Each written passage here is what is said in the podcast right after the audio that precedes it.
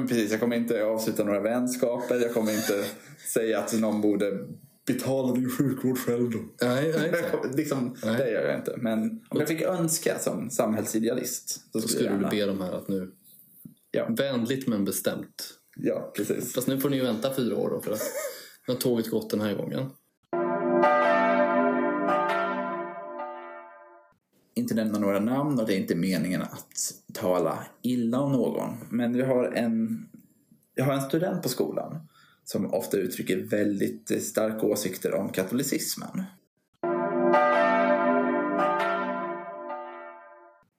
Är det så att lutheraner saknar någonting eller katoliker som har lagt till saker? Ja, det är ju viktiga frågor tycker jag.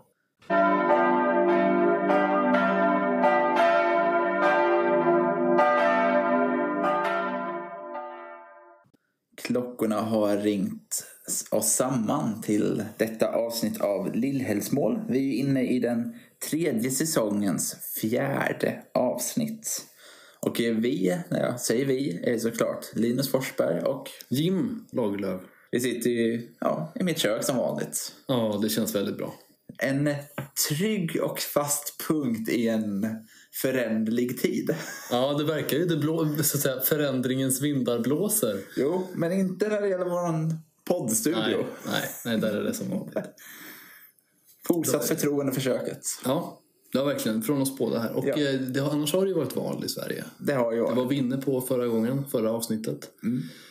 Eh, och alla vet väl det. De här 20 procenten som inte röstade, jag gissar på att de inte lyssnar heller på den här.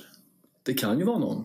I så fall, hej! Mm. Berätta, skriv i kommentarsfälten varför du inte röstade. Det vore jätteintressant. För det är ju så pass många i den här gången som inte röstade.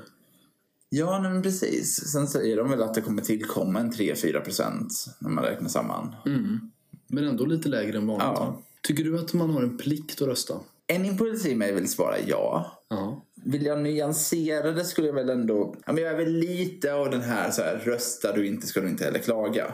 Ja, Jag förstår. Och eh, ja, jag är av princip bara.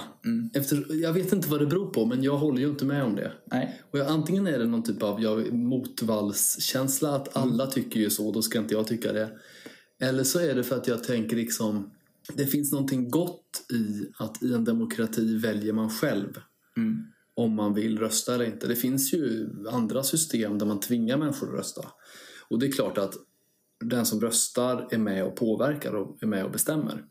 Men man har rätt att avstå och just att avstå kan också säga någonting. Eh, Och det tycker jag man ska ta på allvar. Till exempel länder där kanske bara 50-60 procent deltar i valen. Då kan man verkligen diskutera legitimiteten. Man kan inte bara säga då till de här 40 procenten skyll er själva att ni inte deltar i valet. Utan det säger någonting också om varför vill ni inte vara med? Varför deltar ni inte? Det kan finnas jättemånga olika skäl i att man in, egentligen inte vill rösta. Men jag tycker att det finns så många sätt att hantera det på idag. Genom att ändå rösta. Att så här, Det finns ett litet parti någonstans. Nej, men precis, det Så- finns, ja, men precis så här, är du missnöjd med alla partier så kan man lägga en blank röst. Då tänker jag att då har man ändå visat att så här, men här, jag, jag tycker att det blir en tydligare protest än att inte rösta alls. För då kan det vara så här, men var det någon som inte visste, missade man, blev man sjuk? Just det, Är du emot- tvättstugan kanske den dagen. Ja men precis. Ja. Är du emot själva systemet? Nu Ja, det kan man ju vara. lägger jag inte in någon, någon värdering här, men då fanns det ju ett parti, åtminstone här i Uppsala, som hette Knapptryckarna.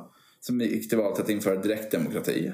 Ja, så är just det att man inte gillar... Deras annonser såg jag. Ja, precis. Så gillar man inte den representativa demokratin så finns det också partier för den linjen. Utan att vare sig tala för eller emot det. Det roliga är att man till och med kan rösta på partier som vill avskaffa demokratin. Ja, bara roligt och roligt, men, men det fin- finns också på den här smörgåsbordet. ja precis. Så att jag tycker ändå att det finns så många alternativ. Så att eh, det- jag skulle ändå säga att de flesta åsikter och anledningar täcks upp av någon. Så därför borde man rösta, eller åtminstone rösta blankt. Så det, det är kanske 15 procent här som borde skärpa sig, tänker du? Ja, I princip tycker du väl det? Ja, ja, precis.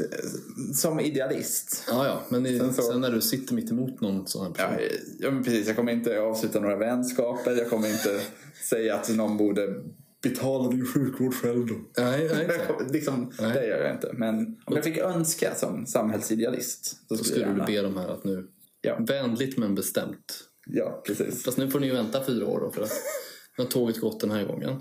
Ja, precis. Och vi vet ju inte vem som har vunnit valet egentligen. Nej, det var lite precis. störande när man satt eh, den här kvällen i söndags och eh, väntade på ett besked. Störande, också väldigt spännande. Ja, det var spännande. Den här vändningen som kom. Ja.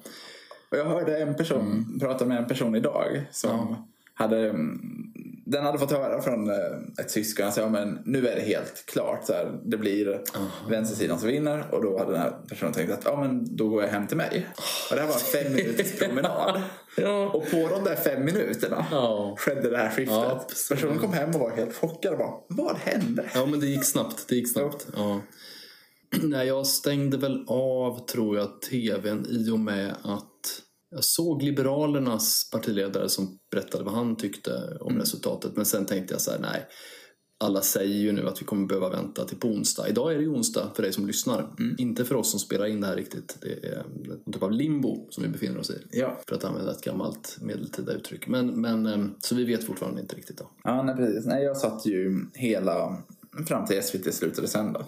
När var det? Var det på mitt i natten? Halv två ungefär. Okej. Sen var jag uppe lite efter det också. Men... Ja, jag var också uppe lite efter det faktiskt. För det var en, en person i min familj som kissade i sängen. Som jag behövde hjälpa lite grann. Men, men det hade ingenting med valet att Nej, precis. Att det var en yngre person i familjen. Det stämmer. Ja. Det var det verkligen. Jag lovar. Ja, det är sant. Jag tänker att vi kanske ska gå över till Ja. det som Nu är skärper vi oss. lite mer av vår nisch. Ja. Vår profession. Jo, precis. Och det är att prata om kommande söndags textläsning i gudstjänsten. Och nu i tredje säsongen så fokuserar vi ju på Gamla Testamentet. Och att hitta Jesus där. Jag tänkte fråga, vad kommer ni läsa i katolska kyrkan nu på söndag? Det finns en profet som heter Amos. Eh, han var väl fåraherde tror jag när han kallades. Så han, har en liten, han är liksom inte teolog eller, eller liksom en vishetslärare eller något sånt där.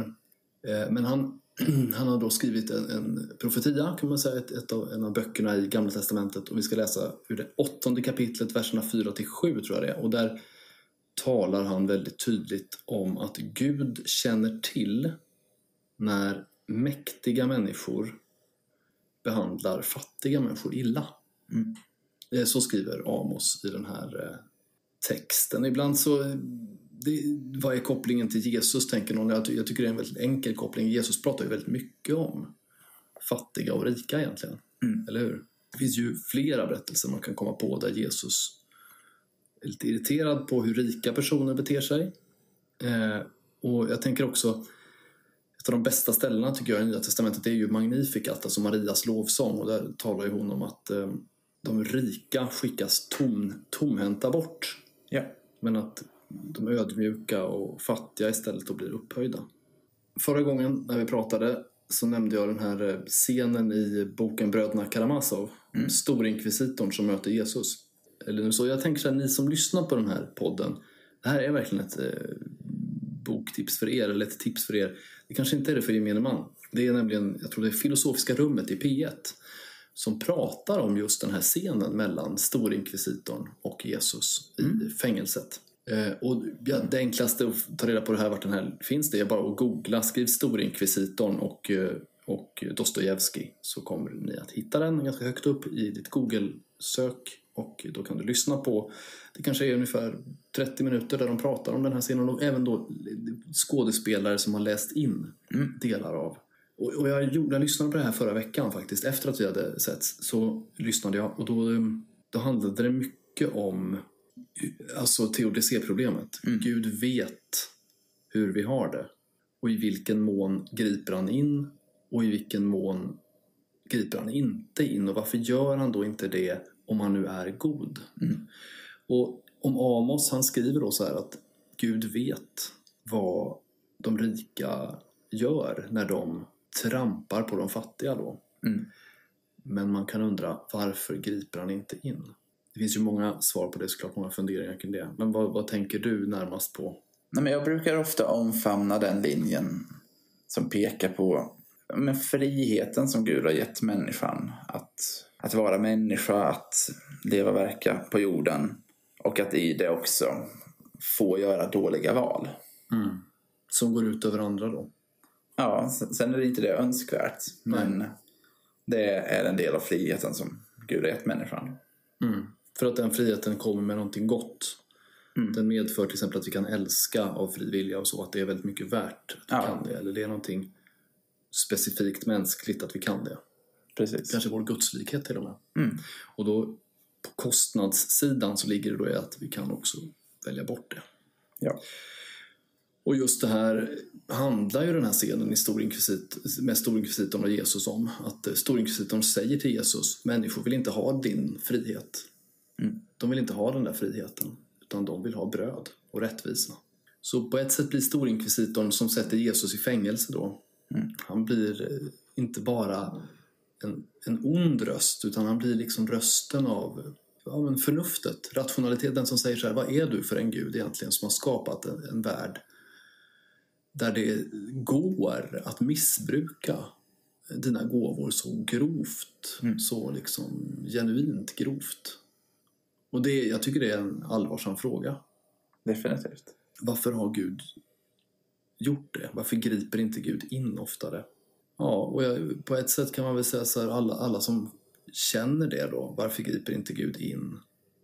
Och själva är kapabla att gripa in.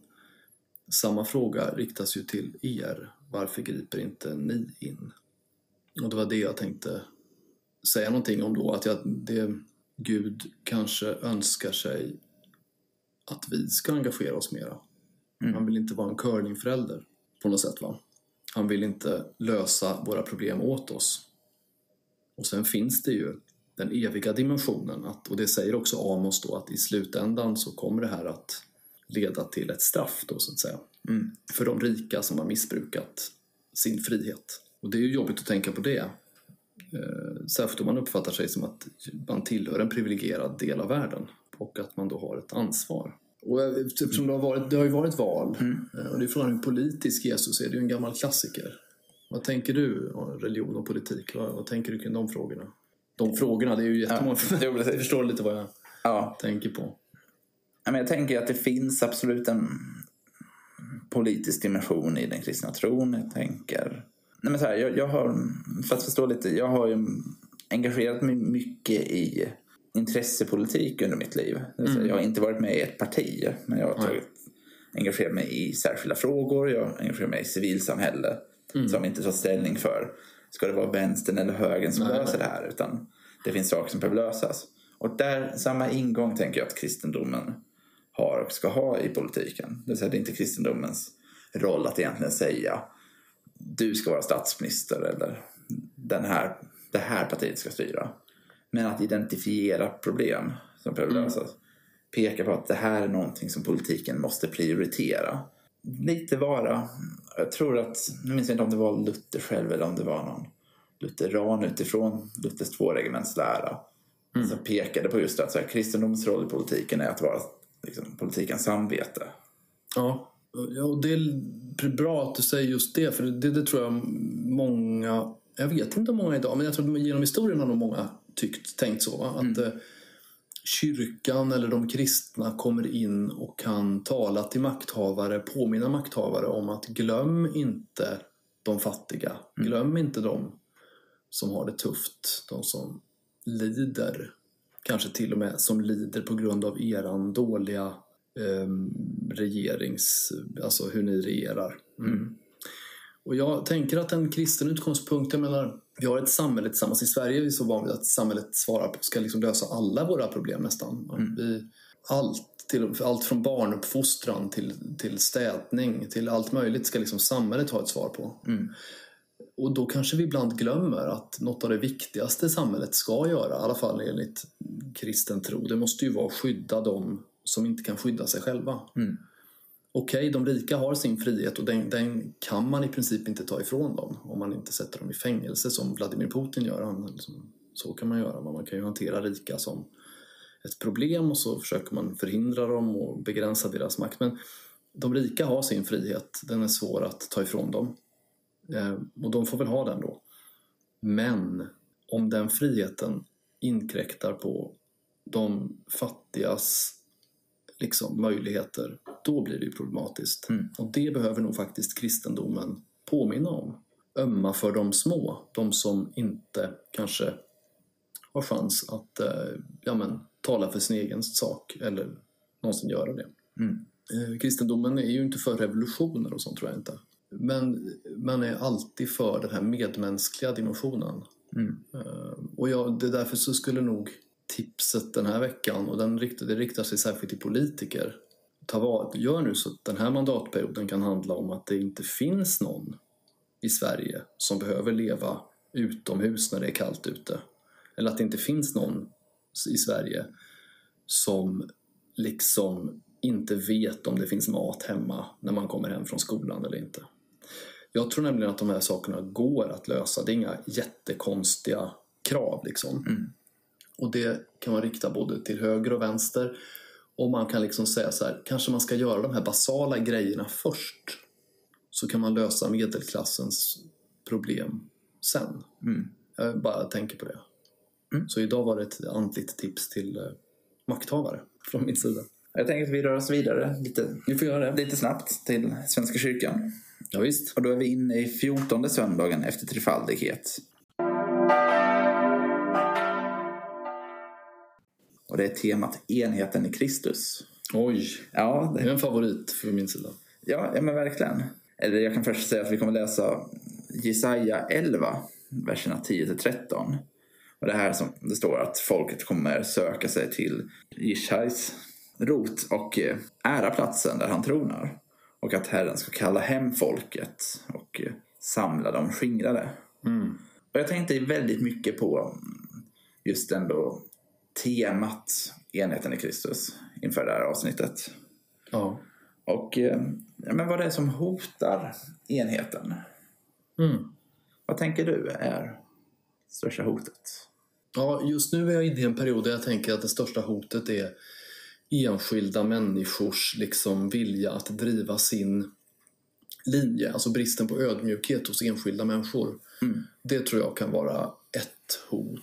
Sen finns det ju politiska orsaker. Jag ser ofta politiska orsaker till splittringen. Historiska splittringar, alltså till exempel mellan öst och väst eller mellan katoliker och protestanter exempelvis då. Det finns ju fler, på den ortodoxa sidan finns det ju fler eh, mm, ja, men splittringar. Och även bland våra frikyrkliga vänner finns det ju många olika samfund.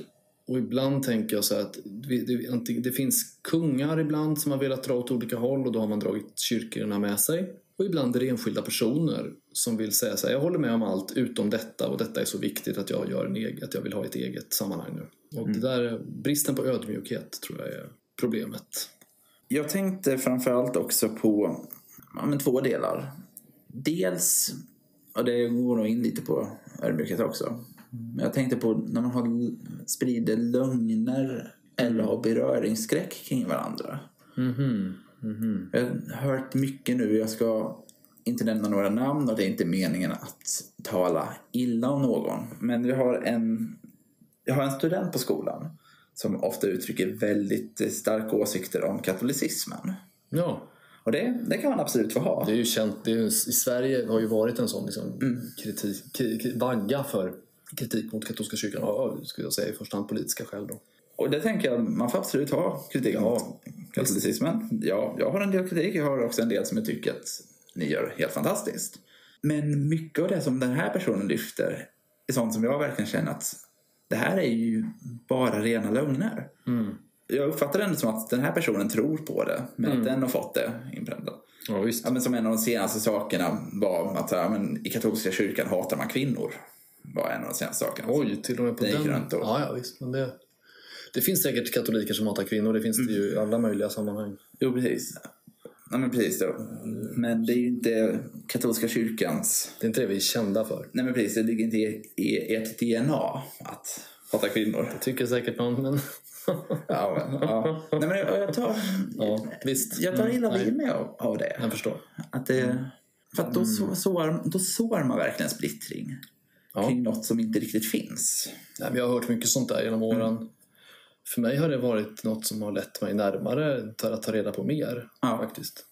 Jag träffade en, får jag bara säga det som en parentes, jag, jag var ju i, i Rom och träffade, jag var på en konferens i Rom nu i helgen här och eh, mötte liksom personer som är söndagsskollärare och kateketer som vi kallar det då, Mm. från hela världen i princip. Och då mötte jag en kille från Finland, det är ju bara grann nästgård så här, va? men han, han hade blivit eh, kristen i eh, liksom, tonåren.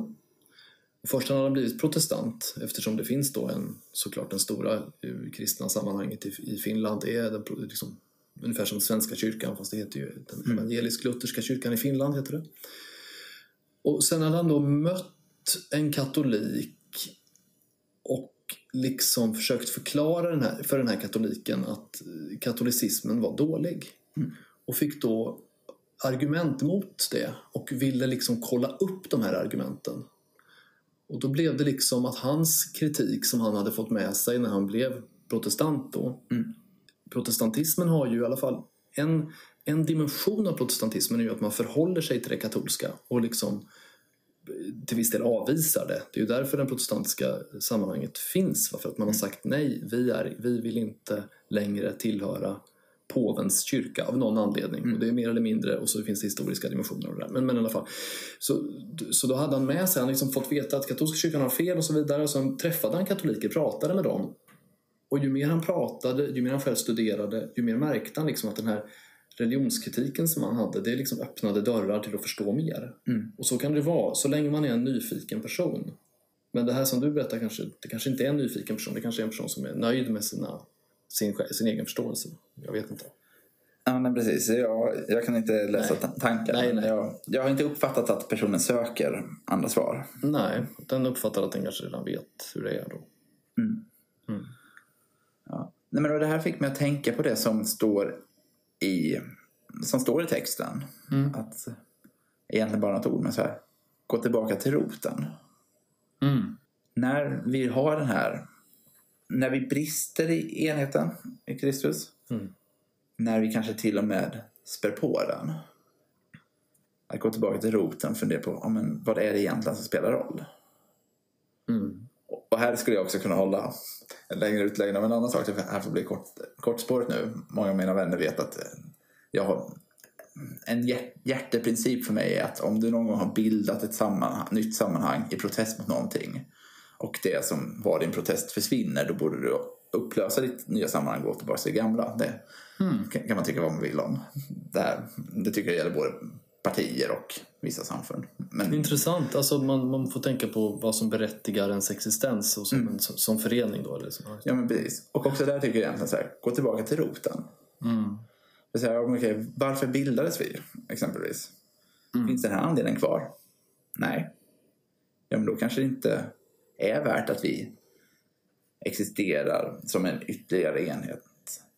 För att då spär vi på, se, liksom, då fortsätter vi separera. Mm. Att gå tillbaka till roten, försöka söka enhet. Det minns jag att vi pratar också om mycket i den här podden hos Linda. Att söka enhet, inte påklistrat att nu bestämmer vi bara att Nej, vi är det, inte, överens. det är ingen förhandling. Nej, precis. Men att försöka hitta enheten. Mm. Att gå tillbaka till roten.